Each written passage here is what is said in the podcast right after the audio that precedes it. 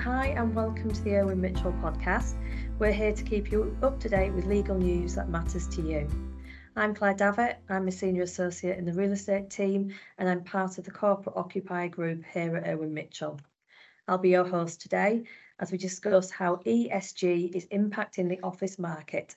And to do so, I'm delighted to be joined by experts in this field Eamon Fox, Head of Yorkshire Offices and Development at Knight Frank, a leading independent real estate consultancy, Helen Shellabear, Managing Director at Shellwin Real Estate, a family owned real estate investment and development company. They'll be providing their expertise and insight into the conversation. So, welcome everyone, and thanks for taking part in this. ESG, or its full title, Environment, Social and Governance, is a way of assessing the social impact of a business, and it's something that we're hearing more and more about. However, there isn't one single definition of what it is, and there is no set criteria for it all to be measured against. ESG is now an important factor in business, and we're going to look at how ESG is driving decisions in relation to the office market and how offices are used. I think one thing that we need to mention is that the E, the S, and the G elements do overlap, and so we'll chat about them interchangeably. So, getting started then, Eamon and Helen, what common themes are you seeing in the market now? Okay, okay. Well, I think we, um, if, if we use COVID as our benchmark and a sort of line in the sand, um, uh, if I take us back to December 2019, when mm-hmm. we done an analysis locally, um, looking at the Yorkshire market, and asked ourselves the question: What are occupiers doing when they relo- relocate um, within city core and business park markets? Mm-hmm. Now that fired out two statistics: one that people downsized by 27%, um, but they upscaled their headline rent by 25%. So pre-COVID, people were buying less and buying better, and I think COVID then speeded up that journey for occupiers who hadn't challenged themselves in the past. The trend continued, people were downsizing, um, but to some degree, it got quite extreme because we were seeing occupiers downsize by as much as 50%. percent mm hmm And I think sitting here three years later, later, the data firmly points towards a reversal of that position. Um, and whilst we are not going to get back to the levels we were at pre-pandemic, um, the cut in office space is nowhere near severe as it has been. So I think as occupiers we're working with and occupiers we're speaking to, we're seeing um, a trend going in reverse. So basically taking more space. Mm-hmm. Um, and again, to put some um, statistics around that, um, a recent survey we done, which was an international survey of 650 um, corporate occupiers that we that we do work with day to day, um, 55% of those are planning to increase their real estate portfolio over the next three years. And similarly, 22% are planning on their real estate portfolio staying stable. So in round numbers, that's 75% either standing still or increasing their floor space requirements. And they're to be driven by some drastic decisions made in 2021, 22. So now the now the um, now the world is settled and people can see their new norm. Um, a large degree of that will be will be hybrid working and flexible working. Um, occupiers are planning for growth again. Thank you. So yeah, just to add that to that from my perspective, we specialise in more of the SME market, um, and we've seen really interesting trends. Actually, I, I think um, certainly to Eamon's point about a sort of level of uncertainty and post-COVID, a bit of a snap um, decision towards reducing space, albeit we never actually saw anyone reduce that space because um, there was uh, much more um, confusion around whether to make that decision, how to make that decision. And actually, what we found is by going in and speaking with our with our occupiers, we've managed to look at their space and reconfigure their space with them to help them make the most out of it. And that's definitely a trend that we uh, have seen growing and we expect to grow into 2024 so much so that we've actually launched a managed fit out arm to our business now um, where we're helping our occupiers create efficiencies in the office they already have so it's sort of a case of you know almost a bit like residential when you when you've been existing in a space for such a long time you can't necessarily you don't necessarily have the vision to work out how to use it differently. So we're going in there and we're saying look before you make the move because office moves are expensive let us guide you as to whether you can actually make more of the space you have. And that's resulted in uh, two of our occupiers staying. Um, it's resulted in another occupier actually upsizing which they hadn't expected. And I, I think that will continue next year and beyond. Thanks, Helen. In terms of corporates, then, what what do you think corporates are looking for um, at the moment? What's important to them? Have you seen any themes around that? I think we're seeing a bit of a conflict at the moment between quality and price. Mm-hmm. If I'm honest, I think that there's a great deal of pressure on management to reduce real estate costs because typically as we all know real estate salaries represent two of the highest costs out there and and typically in corporates the people making the real estate decisions don't always have a large amount of real estate background. So it's it's a difficult decision to make and a lot a lot rides on it. So we are seeing the more corporate end asking for the um, i suppose the esg aspects the, the certainly the environmental aspects of, of buildings. Um, but at the moment we're not seeing that willingness to potentially or that understanding around why that should be paid for necessarily. And so it's a bit of a difficult conflict because they want the quality but they're under pressure to reduce costs. Thank you. I think just just to add to that in a local context we I, I think our feeling is that um, less and less is probably seen as an overhead and more as an opportunity to help recruit and retain the right people. Um, so uh, if I think of a quote that was mentioned to me probably 10 years ago, it was if you want to see the office of the future stand in a university today. Mm-hmm. And, that, and that rings through um, the sort of graduate um, recruitment and retention. You know, more and more we hear the discussion, particularly with lawyers actually, where the um, income and talent want to see the office they're going to work in. Yes. They, they want to understand how the ESG credentials um, and the working environment, the well-being environment is actually going to link to their, how it's going to benefit them.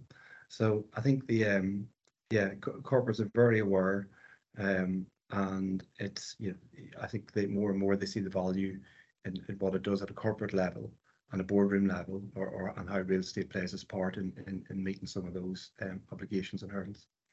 Thank you. And that links into the social aspect um, as well, doesn't it? And in terms of um, like a people package, are you seeing anything in terms of landlords and tenant working closer together um, to try and get a better overall package for their occupiers? Yeah, 100% from our side. Um, you know, obviously, as we all know, traditionally with real estate, you would have given somebody a lease and an invoice and then sort of said you know see see you in a few years and that that's completely not the case anymore um, and i see it as a really exciting opportunity for us actually we're we're having such a lot of fun actually with with all our occupiers we're working alongside them as i've already mentioned on the fit out side to maximize efficiency on space we are being asked more and more about amenity mm. and uh, not not just by obviously new new sort of uh, prospective inquiries but also existing existing occupiers asking us you know can you bring can you bring exercise classes for example? So we've listened we're doing pilates classes. We're currently building a cafe on one of our sites. Um, we're actually reasonably well serviced in this particular location but um, we had some space. And so we are going for a planning application further down the line on this particular site but we thought let's take our lead actually from a lot of these um, sort of social value charities and let's use put a meanwhile use in. So we've got a cafe on wheels which will be there for a year or two. And so it's it's really interesting because we want people to come here. We want people to come to work and we want this mm. to be a fun, exciting, interactive place to be. So it makes complete sense for us to work with those occupiers to help them attract the talent um, and and their employees back because undoubtedly it is still really really difficult um, but our hope is that by taking lessons from the hospitality industry particularly and other other sort of the flex industry you know that we can make our spaces whilst they are let in a more traditional sense they're still exciting aesthetically pleasing places to be. Thank you. Are you finding anything in relation to fit out and build in terms of anything different around neurodiversity and accessibility? Are there are they factors that you're finding I'll be honest, we haven't had a huge amount of sort of questioning or or demand in that space, but we have mm. we've actually taken the initiative to work with an interior designer who specializes in designing for neurodiversity because we could sort of see it coming as a potential well, not design feature, but I suppose a, a really important element in design. Uh, we've been working around circadian lighting and mm. and how you can adjust your lighting to account for sort of the time of day and particularly people's needs in the winter versus the summer. it's been really really interesting. Um, and once we point it out, I think people you know people get quite excited by it because they, they they don't necessarily think that it's possible and when actually you see the broad range of things you can do in design it makes fit out much much more exciting and i think the obvious one as well is is breakout spaces um, we're certainly seeing a push towards having quieter spaces where mm. people can actually sort of get their head down and do some work and then the more collaborative spaces and then obviously the spaces for people to just go and have their lunch. So we are designing in, I would say, three to four very specific spaces into offices, which before we, you know, you didn't really have that. You just kind of had your kitchen, maybe a sofa, and then you had your your co-working sort of desks all pushed together. But now we're having to be much cleverer in the way that we design that space. And then that has knock-on impacts to things like acoustic treatment, air quality control, and the way it flows, heating, cooling flows through the building. So quite a lot of challenges, but equally all surmountable and um, just you know they make for much more exciting spaces. Thank you. I think just that, that clearly Helen, you're ahead of the curve and with the way the sort of the landlord mindset and you know you, you've you've tackled the um the relationship head on. You know, no longer is it a landlord tenant relationship, but you endorse but more a you know customer and, uh, and and service provider. And I think that's you know the, yourself and those other landlords that are offering that sort of mentality are going to clearly win and come out of this cycle um, ahead of the pack. Um, in terms of services, I think the you know the idea of food and beverage, you know, the facilities to support mental health and well-being, gym facilities, end of journey facilities is all very well documented. Um, and I think the reality is now we are in a world where, from my perspective, transactions are less price sensitive, but much more amenity and quality sensitive. Mm. So if you get that amenity and quality piece right, um, that Hans just alluded to, the, the pricing looks after itself. Thank you. It's quite it's quite difficult to get it right as well. We found. I mean, you know, not not everything works everywhere. Um, you know, and I think it's quite easy sometimes to look at the city, the big cities, and to think, well, actually, everybody wants to do a spin class, but actually, no, not everybody wants to get sweaty next to their colleagues or or you know uh, so you, I th- I would say the really key thing to anybody looking to kind of start on that journey is is you know data collection and survey survey survey survey. Um, find out what your occupiers really really want because you can you can certainly test the water with different things but you know actually some of these things you know they're expensive to implement particularly if you don't have a sort of you know a building with a service charge that can take a proportion of that cost. And certainly we've trialed and made some errors along the way in terms of you know making the assumption that well someone will like what i want to do. Um, so survey and data is key. Thank you. In terms of legislation then we've all seen the um, the new legislation around the um, around epcs and the changes and the impacts that's having what do we think is going to happen in terms of buildings that don't meet the new requirements and how do we think they're going to be paid for? Have you seen anything in terms of evidence of how the market is changing in that sense? I think um, I can start with that. I think I think the market's already been pricing this in. You know, there, there's fundamentally flawed buildings in every market now where, you know, uh, buildings that were maybe um, prime in their markets 10, 12 years ago, but have gas boilers, have gas services. They're no, you know, they they in are no longer meeting the um, sort of the EPC hurdles that are fast coming at us. So there, there's a there's a challenge for landlords in terms of how they reposition those buildings, and you know, very easy to do when you have an empty building, more difficult to do when you have a spread of lease structures, and therefore getting um, vacant possession to really reposition a building can be quite hard. So, you know, we are at the cold face on this now and learning quickly and daily as we go.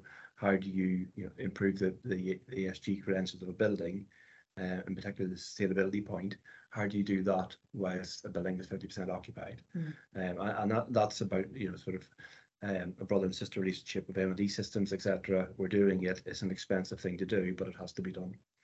And equally, you know, we, we will see the buildings repositioned and, and do different things going forward. The building we're sitting in today, um, um, as we understand it, will become a, a private university in due course, and there's an application in for a change of use as we speak. And and that's a good example of the blurring of lines between businesses and academia. You know, it does make a lot of sense when you think about things today that businesses are going to be closer to uh, the educational establishments that are educating the, the talent pool of the future.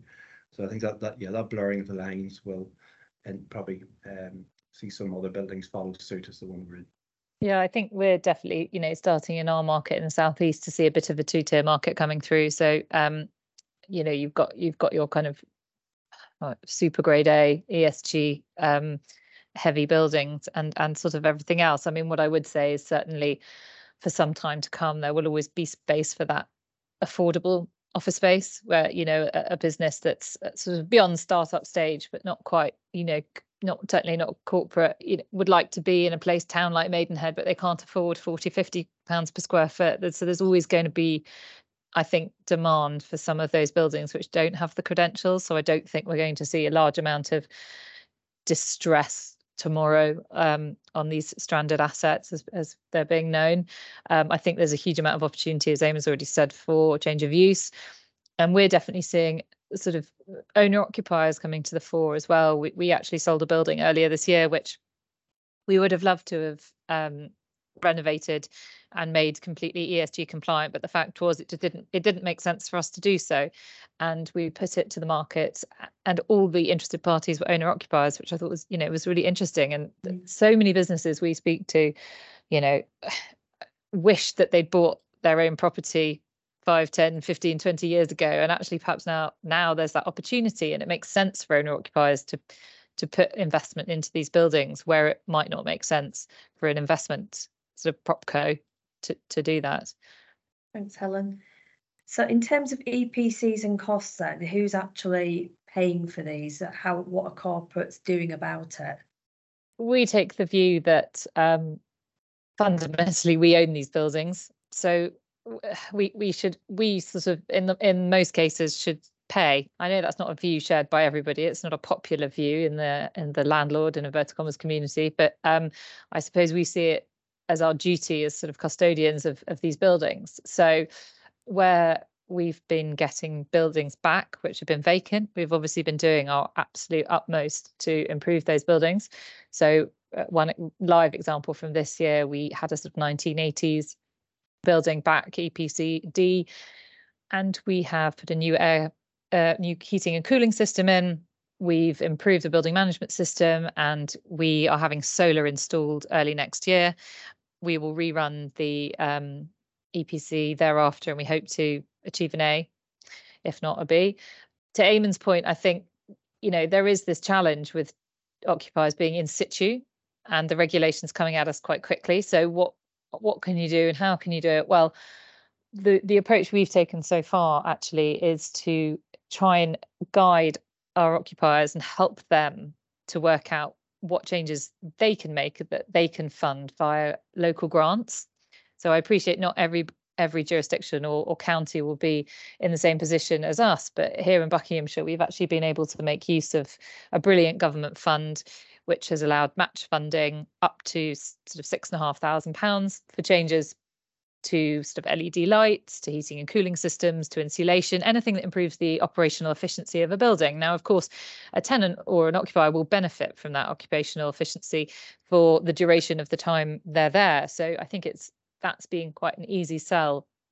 And the way that we sort of ran that process was to provide our occupiers with a, a, sort of seminar on on the on the process and then I sort of help them fill out the paperwork work out what was the best thing to do in in the office and they achieved those grants ranging from sort of 3000 to 6000 pounds. Now that's that's been really great because i think it's it's done a few things. It's brought awareness of um, the environmental issues to these occupier businesses in a way which they're sort of generally aware of them but they don't really under you know necessarily understand the specifics of what they should be doing. So we've enabled them to reduce their running costs and we've also you know enabled us to improve our improve our spaces um, without us actually putting out any upfront cost. So that's been really helpful for us. So, certainly one thing we've looked at of late, Frank is capital flows into um, into green assets. Um, and as a rule of thumb we're seeing somewhere between an 8 to 18 percent um, premium on green assets where EPCs are strong or NABERS is referenced or, or BREEAM is referenced. Um, but I would say again, in a local context, only in the last three months have I seen ESG or sorry, the sort of ESG hurdles and criteria really bite. So by that I mean we now have occupiers, named occupiers in our market who are specifically saying they will not consider at all a building that is not an A or B EPC. Um, and in a few examples, they will consider a C, so long as there's a very clear pathway uh, um, to an AB. Right. Um, so that is now a real thing, and I think ultimately, um, you know, landlords will contribute pay, but also those that do will have success because you know the, the market is getting thinner and more specific in the types of buildings that um, certain occupiers can go to. So the landlords have those asset classes sitting on the shelf. They will get a sales premium, but also they'll get a rental premium, and and void should be should be smaller. Thank you. So in terms of um, our final thoughts and the takeaway points then, um, Eamon and Helen, what would you like to add? So I think the the first of all, the debate the debate has went full circle. Um, you know, th- there is a future for offices. They play a big part um, in in the corporate um, and, and general occupier agenda. Um, you know, are we going back to pre-pandemic ways of working? No, never. Um, are we going to a, a more hybrid, flexible approach? Yes. Um, and I think e- you know equally we probably went too far in one direction, which was a, a lot of comfort um, and desire to work from home. But businesses lost traction, they lost clients, they lost collaboration. Um, they weren't bringing on their younger generation of recruits um, Mhm. and, and training them and, and um, them absorbing from more senior members of the team in the same way they had been. So I think that debate's went full circle. Um, you know, we've seen HSBC, for example, um, offer a three-line whip over the last couple of weeks of their 18,000 employees across the UK will be coming back to work three days a week. Um, UK government and Whitehall have issued a, a very similar memorandum. So, so I think that debate is now won. Offices have a future, um, but the the flight to quality, which is a very overused term, is a real thing. Um, people will buy, the people will pay for quality, um, but they won't compromise on quality. So I think landlords that can deliver quality um, and an ESG compliant building will succeed and win in the next cycle. Um, yeah, that's that. Thank you, Eamon. Helen, final thoughts? Yeah, I mean, from my perspective, the most exciting thing about this is collaboration. Um, you know, we're moving into a different phase in the real estate industry altogether, a phase never ever seen before. And it's, you know, it's difficult and it's uncomfortable because it's not the norm, but it's really, really exciting. And I'm now in a place, you know, with with COVID kind of well and truly behind us, where I can definitely see a future for for businesses like mine, as long as you know we're just out there, we're listening to our occupiers, and as as I've alluded to, we're sort of you know taking lessons from other industries like hospitality, and we're behaving a little bit differently, and we're being a bit more nimble and um, a bit quicker off the mark to actually make those investment decisions and you know not everything comes back to a spreadsheet uh, to be quite honest. You know you can't necessarily point to to a number in a spreadsheet and say well i know that if i invest in you know a cafe on my site i don't necessarily know that that's actually going to bring me you know x pounds in revenue. But what i do know is it will buy me a lot of goodwill. Um, it will give us a point of difference. And it may well lead to you know a letting of a space that wouldn't otherwise have let because we didn't have that amenity. So i think you've got to take a big leap of faith and almost go back and sort of do a lot of learning um, and just try and get ahead of the curve and work out exactly what people want listen to your occupiers and just have fun with it. And i think you know we as as I alluded to, you know, it, it's it's been quite a difficult few years, but for those who can see a positive future ahead for the offices as a place for people to be, to come, to collaborate, and to feel good about being in that space, then why wouldn't you want to be a part of that?